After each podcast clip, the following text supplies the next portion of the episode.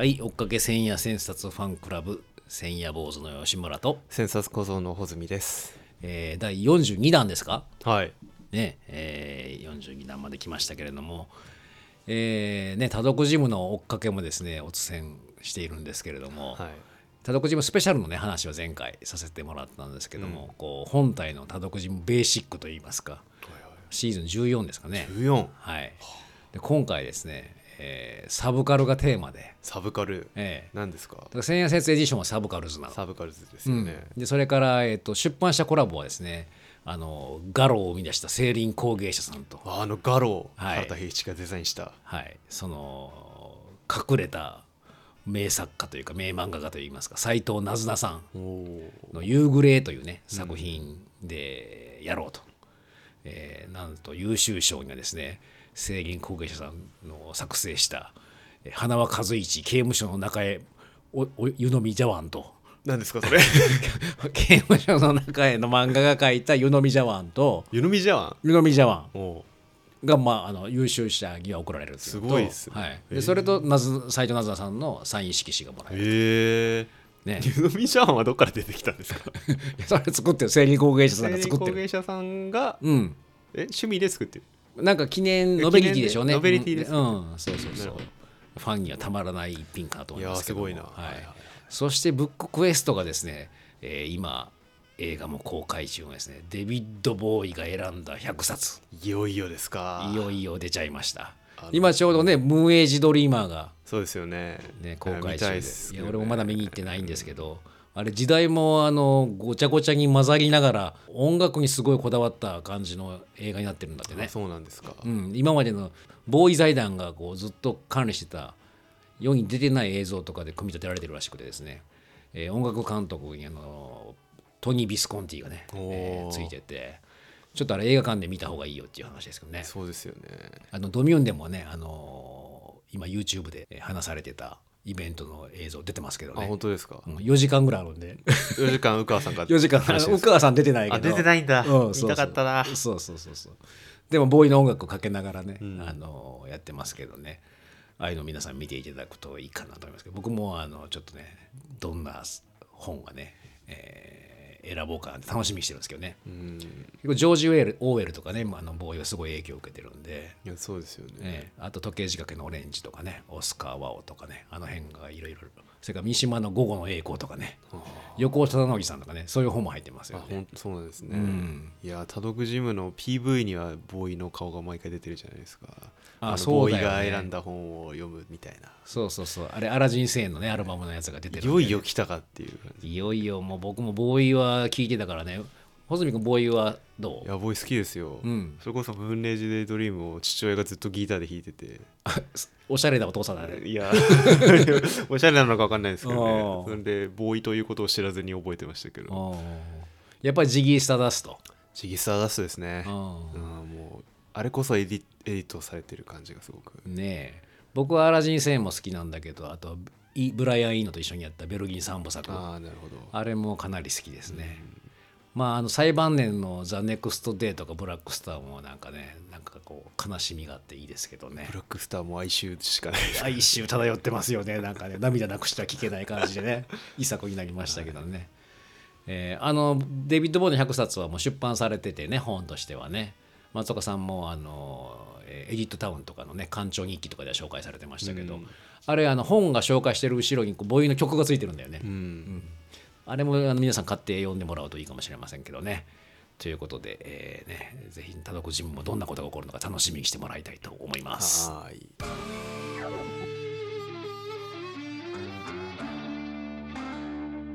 千夜千冊ファンクラブはい、えー、で1819夜はですね、えージョディスジョディス・バトラーのジェンダートラブルフェミニフェミニズムとアイデンティティのか乱と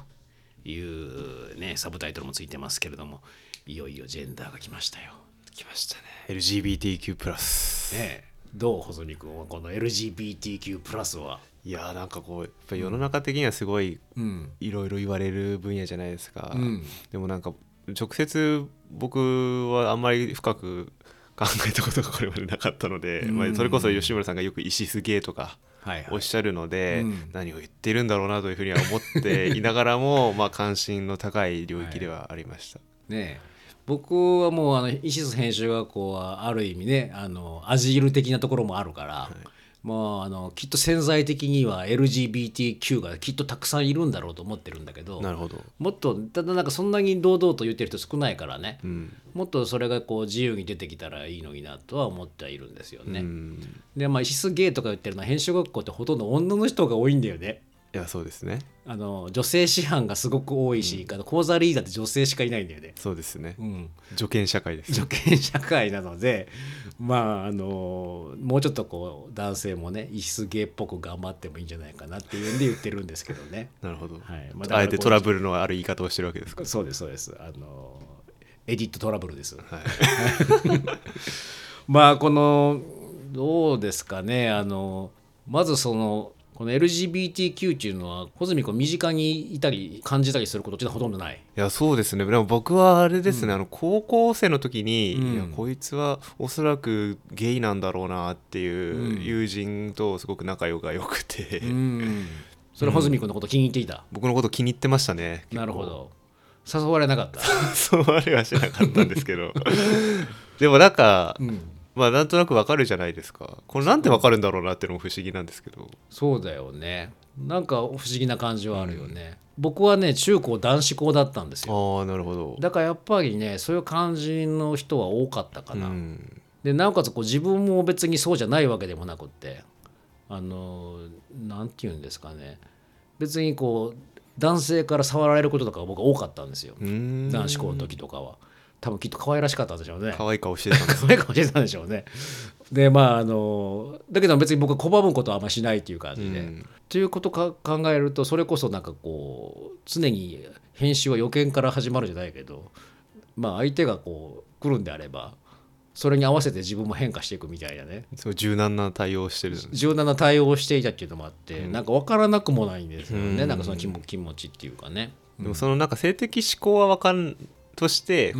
同性が好きっていうのはちょっと僕はまだわかんないんですけど、うん。でもなんか自分にの中にうん。そのフェミニンな部分があるみたいな感覚は、うん。まああるっちゃあるんですよね。そうだよね、うん。だから僕なんかそこら辺はなんかこう今回の問題に近いのかなっていう気もしてて、またちょっとねそこら辺もお互い交わしていきたいなと思うんですけどここの千夜千冊はいきなり大変というのから始まるんだよね。はい、ジェディス・バトラーという人間はなかなか大変しづらいぞとうんいうことで言ってるんですけどね。アブセンスをプレゼンスに変えるのが大変なんだけども、うんそのアブセンスもプレゼンスもどっちもやっちゃってるみたいなこと言ってましたよね。すごいじゃあジェディス・バトラーは用意周到な書き手ってことですか？まあそうそうなんでしょうねだからアブセンスの方も分かっていてそれも先にアブセンスは分かってるって出しちゃったりとかアブセンスをもうプレゼンスに変えるっていうことも自分でやっちゃったりとか、うん。まあ、そういうことなんだろうね。ううん。んまあ、音千も千夜のあの大変をしてるみたいな気分でかもしれませんけど。大変な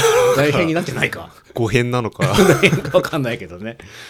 まあでもこのジュディス・バトラーのことを松岡さんは非常に用意周到かつ、まあ、ややこう硬い物言いっていうのかなそういう感じの書き方されてますよね。はいはいはい。うん、いや僕はあのジュディス・バトラーのインタビューこの「千夜」出てからちょっと何何本か見てたんですけど、はいはい。なんかズームの会議とかしてるのを見たりしてたんですけど、うん。すごいそのほぼ原稿丸読みでした、じゃあなんかやっぱかっちりしてちゃんと正しく言おうみたいな。書きあのそのまんま読んでるなっていう感じがあって、うん。まあインタビューとかだと直接受け答えとかする方がああるんですけど、うん。でもそっちはすごいチャーミングなので、根はすごいチャーミングな人なんだろうなと思いつつも、うんなんかやっぱり世の中にしっかり発表していくってなるとうん。すごい用意周到な方なんだなっていうふうに思いました、なるほどね最初にこの千夜に引用されてるところはレヴィ・ストロースの構造主義をあの手手手ひどく批判してる感じがありますよね。もうボコボコにされてますよ、ねえ我らがレビストロースが まあだからこの結局この女性は結婚という制度を通じて不敬的な士族から別の不敬的な士族氏族へと贈与されると。でこれ贈与を通して再化される各氏族の内的結束を強めるという象徴的で儀式的儀式的な目的もあるという言い方をしててね、このレヴィ・ストロースは結局だ男性的な文化アイデンティティのことを言ってるじゃないかということを結構言ってますよね。そうですね男性社会から見た歴史観みたいな感じですよね。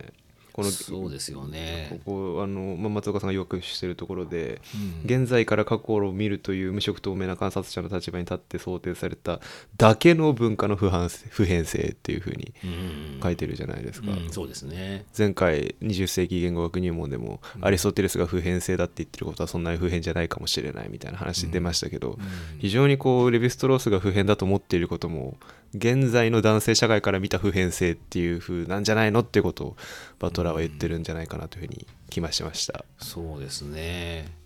これあの、まあ、もちろんこう西洋のね社会とか、まあ、もちろんこのレヴィストロースはこうあの他の南洋とかの島とかも見てると思うんですけど、うんこの日本のし社会っていうのはどうなのかなっていうのも気になるところではありますけどね、まあ、もちろんあの日本もあの明治以降家父長社会になっていったわけですけどあの平安とかあのぐらいの頃だと女性の方に土地がついてたりしたわけじゃない？はいはいはい。女性が家を継いでいくっていうね。ほんで男は通い込んだったりするわけでしょ。で男のはその、えー才能を見込まれたら、えー家に入ってそこの家をつ大きくしていったりとかっていう風になってたっていうのもあってまあまあこの辺とかっていうのをどう解釈するのかっていうのも興味深いところではありますけどね。ここではもちろん東東洋的なものは言及されてないんだけども。確かに。うん、でですねこうまあラカンがレヴィストロースを取り込む時も文化を再生産する時に働く近親婚の禁止と族外婚の規則これを強調したっていうことも言ってるんですよね。うんでこれがねあのジュディス・バトラーのあの語り方でいうこの書いてることで言うとね、はいこの近親婚のタブーっていうのはこの異性婚異性間のヘゲモニーというか異性間のマトリックスっていう言い方してるけどねこのこの本では。まあ、後には異性間のヘゲモニーっていう言い方してるんだけどでそそそれのこう言ってみればこう裏返しというかこう前にあるようなもんなんだっていう言い方してるわけ。結局それを出すことによってこうちゃんと異性同士でえくっつきなさいということにしてってんじゃないかと。うんいうこととかをあの書いてますけどね。で、まあ、この「ジェンダートラブル」という、まあ、タイトルですよ。はいでこのトラブルっていうのはあの何かっていうことなんですよね。うんトラブってるわけですか？バトラーはこれはだからねこの結局ねあのもういきなり冒頭にこのこの本ではジョディス・バタはこのトラブルについて書いてるんだけどもトラブルっていうのは否定的なニュアンスだけで考えることはないと。うんいうふうに言ってるんですね。いかにうまくトラブルを起こすか、いかにうまくトラブルの状態になるかということが大事なんだとうんいう言い方をしてるんですよ。なるほどで今現代社会っていうのはこのトラブルを避けるような方向みたいな方向ばっかりに行ってんじゃないかと。だからこう非常に固定化したものになってくる。まあ、つまり安全安心社会からこうトラブル起こしちゃうと排除されちゃうっていう恐怖元素の刷り込みみたいなねこととかがあってでも本当はその私たちが規定してるような平準化標準化したようなカテゴリーとか思考に対して意図的にトラブルを取り入れていくみたいなうん。そういう意味合いがここにはなんかあると思うんですね。まあ、よくよく練られた逸脱って言ってもいいのかもしれないけなるほど。うん、別用の可能性がトラブルから生じる。そうそうそうそう。そう。っていうなんかこれもトラブルを辞さないというより自身のアイデンティティはもちろんあなた方もトラブルを持ってしか語れませんよということでもあったってこう、まあ、あの松岡さんも書かれてますけどね。うん確かに僕は今男だというふうに思ってますけど、うん。それはやっぱり社会が用意した概念なわけじゃないですか、うん。男ですっていうのって。そで本当は多分男じゃないんですよ。それこそあのフッサールの現超越的主観とかじゃないですけど、う。うん。捉えきれるものではないと思うんですけど、うん。でそれをこうあえていろんなんかいろんな言い方しようとしてみると、まあ、言語的に難しかったりもしますけどそうだね。お前なんだよっていうふうになりますよね。それはトラブル起きるではなっていうか、うん、これでねあのこのバトラーのあの考え方でねやっぱりなんかこうぎ疑問にまずこのジェンダー問題で起こってくるっていうのが、うん。いやとはいえさいや最初からなんかオスとかメスとか動物って分かれてんじゃんっていうふうに思うじゃん。そうですよね。だってついてるもついてるしついてなかったりする場合もあるんでしょでしょみたいなね。うんっていう風になってくるとじゃあ動物はどうなのみたいな感じとかの議論って出てくるよね。うんでもそれがこのバトラーはいやそうじゃないとそんなこう前みたいなもんっていうのは現代社会にはもうそのないんだと。うんもう最初からそういうふうに規定されてるっていうかそういう言語によって、まあ、ちょっと言語学ともつながるのかもしれないけど言語によってこうそここでオスだとかメスだとか言ってる時点でもうすでにそこの論理に組み込まれてるっていう考え方なのよ。でまあバトラーはですねあのレヴィ・ストロースだけではなくてラカンもフロイトもそしてクリステバもまあなんならイリガライもいろいろこうあのやり玉に上げていくわけですよね。うんでまああのああえて言うとフーコーとかデリダにやや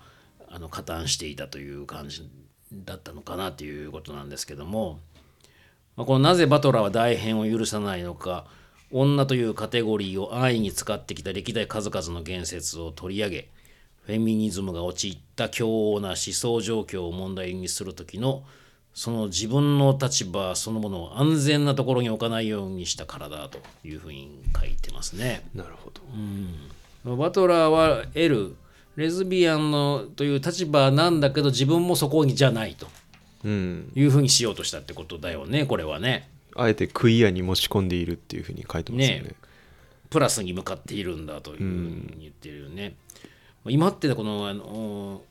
ものすごくいっぱいふ増えてんでしょこれね結局。いや増えてますね。クエスチョニングの Q でもあるわけでしょクイアってね。そうですよね。なんか僕が昔、ま大学の時に学んだ時はクエスチョニングで学んでたと思ったんですけど。あいつクイアに変わって後から変わったの？いやちょっと時系列はちょっとよくわかんないですけど、俺。うん。あとはなんか性的関心がないっていうアセクシャルとか、うんまあ、X ジェンダーとかっていうのもあるみたいだしねなんかいろいろすごく細分化されていって、まあそのまあ、プラスのところに入ってくるんでしょうけどまあいろいろあると。でも確かにねこの LGBTQ とかって言っちゃうとそこでもまあもっぺんカテゴリー分けがされるような感じっていうのは残るよね。そうですねでもねそのバトラーが言いたいのはそのプラスの方に向かっていくっていう感じの提示をしたいってことなんだよね。そうだと思います、うん、まあでもこのね、えージュディス・バトラーのこのジェンダートラブルに至るまでこのフェミニズムの、まあ、歴史というのかね、まあ、そういうものがあったわけだけどもまあこのシモーヌ・ド・ボーボワールが1950年に第二の性を問うたっていうのがまあ象徴的に描かれているけれどもこれでも起源としては相当その女性権利問題としてはもっと古いよね。もっと古いですね。ね。えーフェミニズム第一波は1848年とかで、まあ、紹介されてますけどこれ女性参政権問題とかもあの絡んでくるでしょ、うん。まあ、まず最初のフェミニズムって言ったらそっちから始めスタートですよね。うん。で次、まあ、それがフェミニズムあの第一波だとすると、まあ、第二波としてはこのボーボワールになるわけですよね。うんこう1950年代に第二の性っていう、まあ、この有名な人は女に生まれない女になるとっていう、まあね、これがあのいあの入りがらいの千夜千冊なんかではこのボーボワールの言葉が女とは他者であるとか、えー女は他者化された性であるというような言葉も紹介されているけれども、まあ、ジェンダーは後から構築されるもんなんだと。でもしくはなんか可変的な自由意志で入手できるかもしれないものなんだという、まあ、この、まあ、ここはだいぶ何でしょうか。ちょっとここで少し考え方のチェンジっていうのがあるよね。単に女性の権利問題とかっていうことを超えて、そうですよね、うん。女性性っていうのはこうあの後付けで社会的にできてくるもんなんじゃないのかってことだよな、うん。いやいわゆるジェンダーっていう言い方の元ネタになったみたいな話ですよね、ここそうですよね。じ性は編集されているぞと。うん、まああのこの後あの松岡さんも千夜で紹介してくれてますけど第一波がリベラルフェミニズムの議論を生んで女性の権利の保護や女性差別の改善や撤廃。第二波がウーマンリブの運動。アリス・ウォーカーがフェミニストはラベンダーウーマニストはパープルと言ったとか書いてますね。第三波ではインターセクショナリティや多様性が主張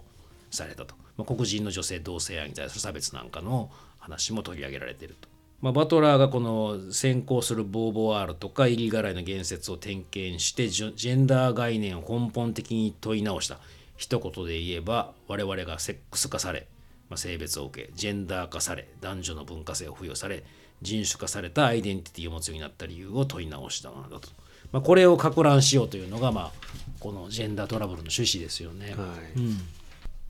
まあじゃあ後半はこの、えーバトラーがですねどういうふうにこの辺り問い直していこうとしたのかっていうことをちょっと見ていこうかと思います。はい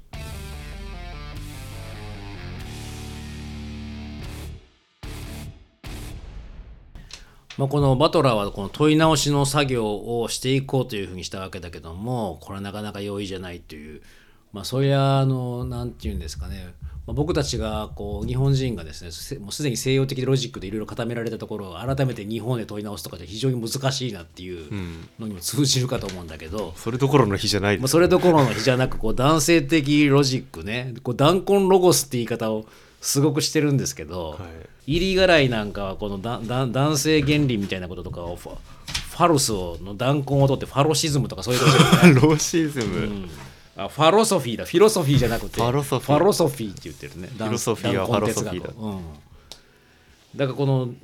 弾痕ロゴスみたいなことを言われてるんだけどもこのね例に上がってるような主体自己言語精神身体性欲望社会結婚この辺全部弾痕ロゴスじゃねえかみたいな感じだよね。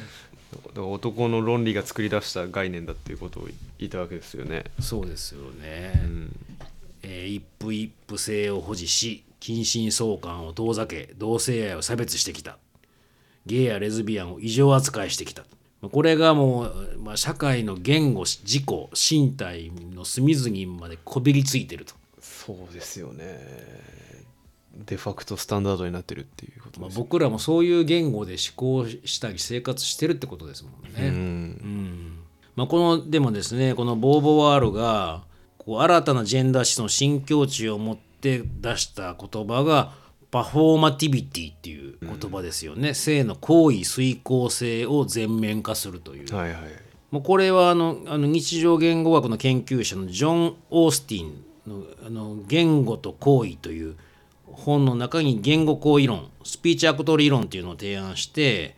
この言語っていうのがですね、えーまああの言明とか事態の記述とかだけではなくって依頼や警告や拒否を告げる行為の遂行をもたらそうとするものとしてパフォーマティブに発達したっていうところから取ったと。うん。まあ、この前回のね言語学とも通じるような言語の機能みたいなもんかもしれないけども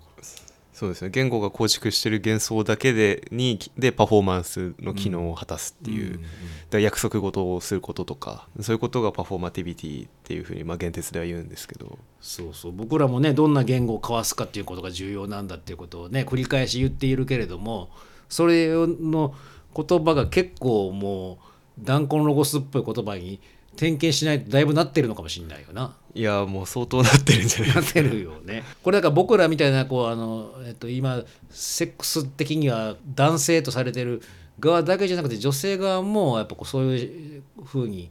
えー結局生活したり教育されたり成長してるから、うん。やっぱ弾痕ロゴス的な言語で考えちゃうんだよね。いやそうですよね。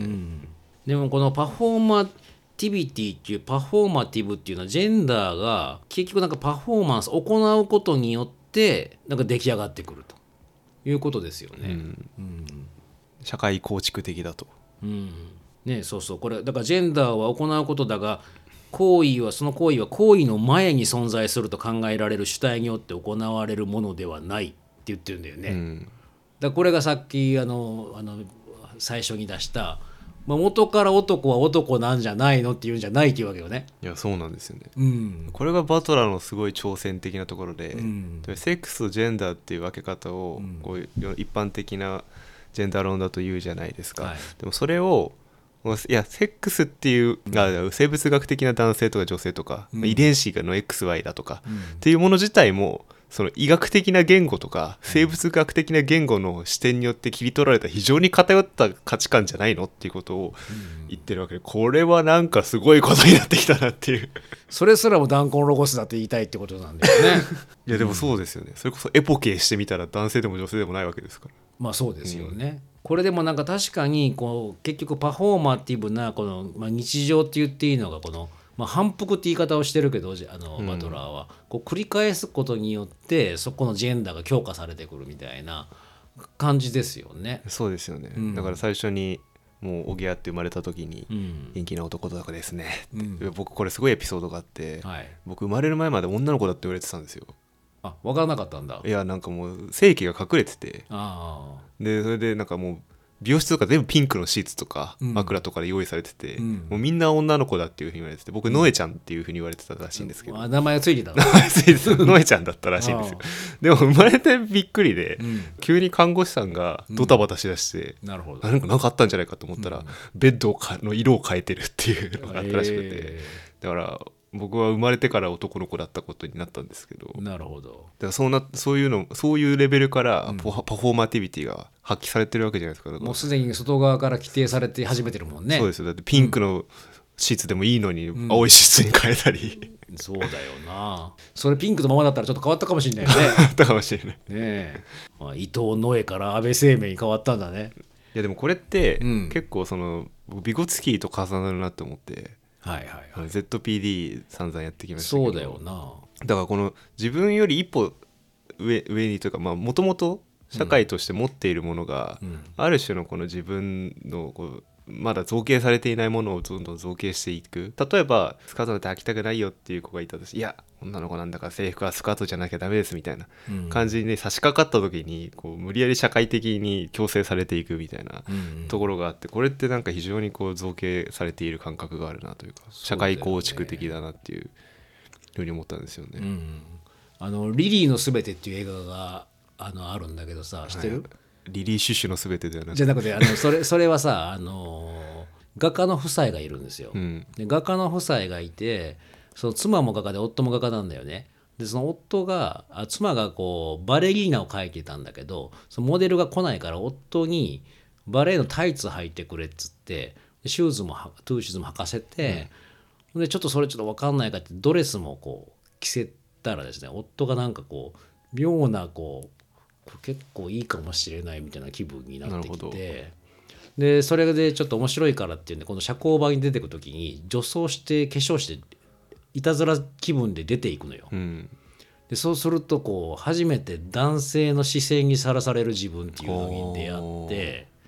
でなおかつその男に少しこうあのナンパっていうかねあの声かけられて男性と接吻をするわけよ。でそっからね元戻れなくなるわけ。パフォーマーティビティが。そうパフォーマティビティじゃないけどね本当にこうどんどんどんどんそっちの女性性の方に向き向いていきたくななっていくっていう、あの映画なんですよ。で結構性転換までいくっていう話なんだけどだか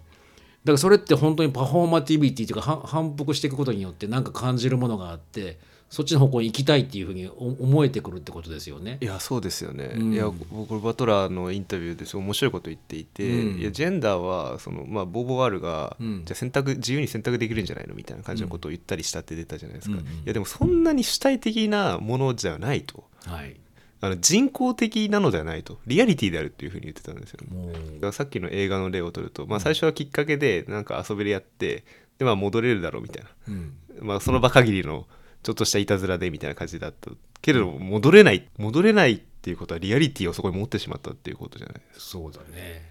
だから普通になんかフィクションとか、うん。いやそんな人工的なものだったら別に一瞬だけ大人になってまた戻ってくるみたいなのできると思うんですけど、なんかそれがハマっちゃうと何かに、うんうん。それが自分のエディトリアリティをうん。変更してしまう。だからこそジェンダー論っていうのは非常にこう厄介なんだっていうことをバトラーは言ってたんですよ、ああそれこそキャナライズされていっちゃったかもしれないね。そうですね新しい道がそこにつできてしまって。そうそうそうそうそう、まあ、バトラーはジェンダーやセックスの議論は言語や身体や自己についての従来の男性的な扱い方を離れて、えー自分がパフォーマティブになっていく時をめがけて持ち出すべきだろうと決断したのだったというふうに書いてくれています。この後半の最後に松岡さんがね書かれてることっていうのが、えーね、バトラーの蹴りのつけ方を最後にまとめてくれてますけどね、はい。特にジェンダーとセックスが何かを奪われたものになっていることにけりをつけた。もしくは大抵のジェンダーとセックスは誰かによって模倣されたものが投影したものであるかもしれないことにけりをつけたと、まあ、先ほどのなんかこう模倣されてるようなスタイルみたいなものがこう反復されていくことによってジェンダーとかセックスっていうのがこうできてくるんだという言い方ですかね。で加えてそうしたジェンダーやセックスは二重の分断を受けたアレゴリーになってるのではないかって言い方してますね。なるほど、だからアレゴリーになるアレゴリー的なものとかの機会を奪われてる。っていう言ってもいいのかもしれないね。うん。二重の分断っていうのは、うん。うん。そうですね。どっちかになると。なると。セックスも規定される、まあ、ジェンダーも規定されると。で、まあ、このあの LGBTQ の Q とプラスのところでこうパフォーマティビティ行われるように仕向けてバトラーが示唆したということでじゃあなぜ Q やプラスにアレゴリカルなことが起こるのかっていうのが問いなんだっていうことなんだけどもうこれってやっぱりあのなんでしょうねそのセックスやジェンダーっていうのがもう自明の前提っていうことを取っちゃえばそれこそなんかこう僕が妙な気分に中高生になった時みたいに、セクシャリティみたいなもんっていうのが外的なもんとかによってどんどんアレゴリカルに変化していく。っていう可能性っていうのがやっぱ誰にでもあり得るんじゃないかっていうことなんじゃないかなって気もするんだけどね。いやそうですよね、うん。で今は本当にいやなんか社会的に例えばお友達のことを急に性的な目で見ちゃったりしたら、もうその子関係が崩壊するからやめようっていうのを封鎖封じてるわけじゃないですか。封じてるよね男友達止めて急に俺が襲って襲い始めたらあの言い寄り始めたらちょっと明日からどんな顔して会ったらいいか分かんないよね。いや本当にそうなんですよね。でもなんかそれがまるまるで全てが許される世界にもし仮になったとしたら、うん。まあどうなるかわからないですもんね。それこそそうだね。anything goes になるかもしれないなもしかしたらなんか坊主と姫になってるかもしれないしね。ずっと姫。まあなんかそういう可能性もなくはないよね。確かにな、ね。えまああのまあでもこれはねあのそれを理解するにはクイアスタディーズがどういうものであるかを覗いてみる必要があるというふうに松岡さん締めてくれてますから、はい。きっとこの後またねあの違う線野でこの辺り紐解いてくださるのかなというふうに思いますね。い。やー LGBTQ 連打になるんじゃないですか。ちょっと楽しみなような怖いようなドキドキするような、えー、戦夜が続くかもしれませんけどね。なんか歯がゆい感じがします。はい、ということで、えー、今回のおすすめこれぐらいで終わりたいと思います。ありがとうございました。ありがとうございました。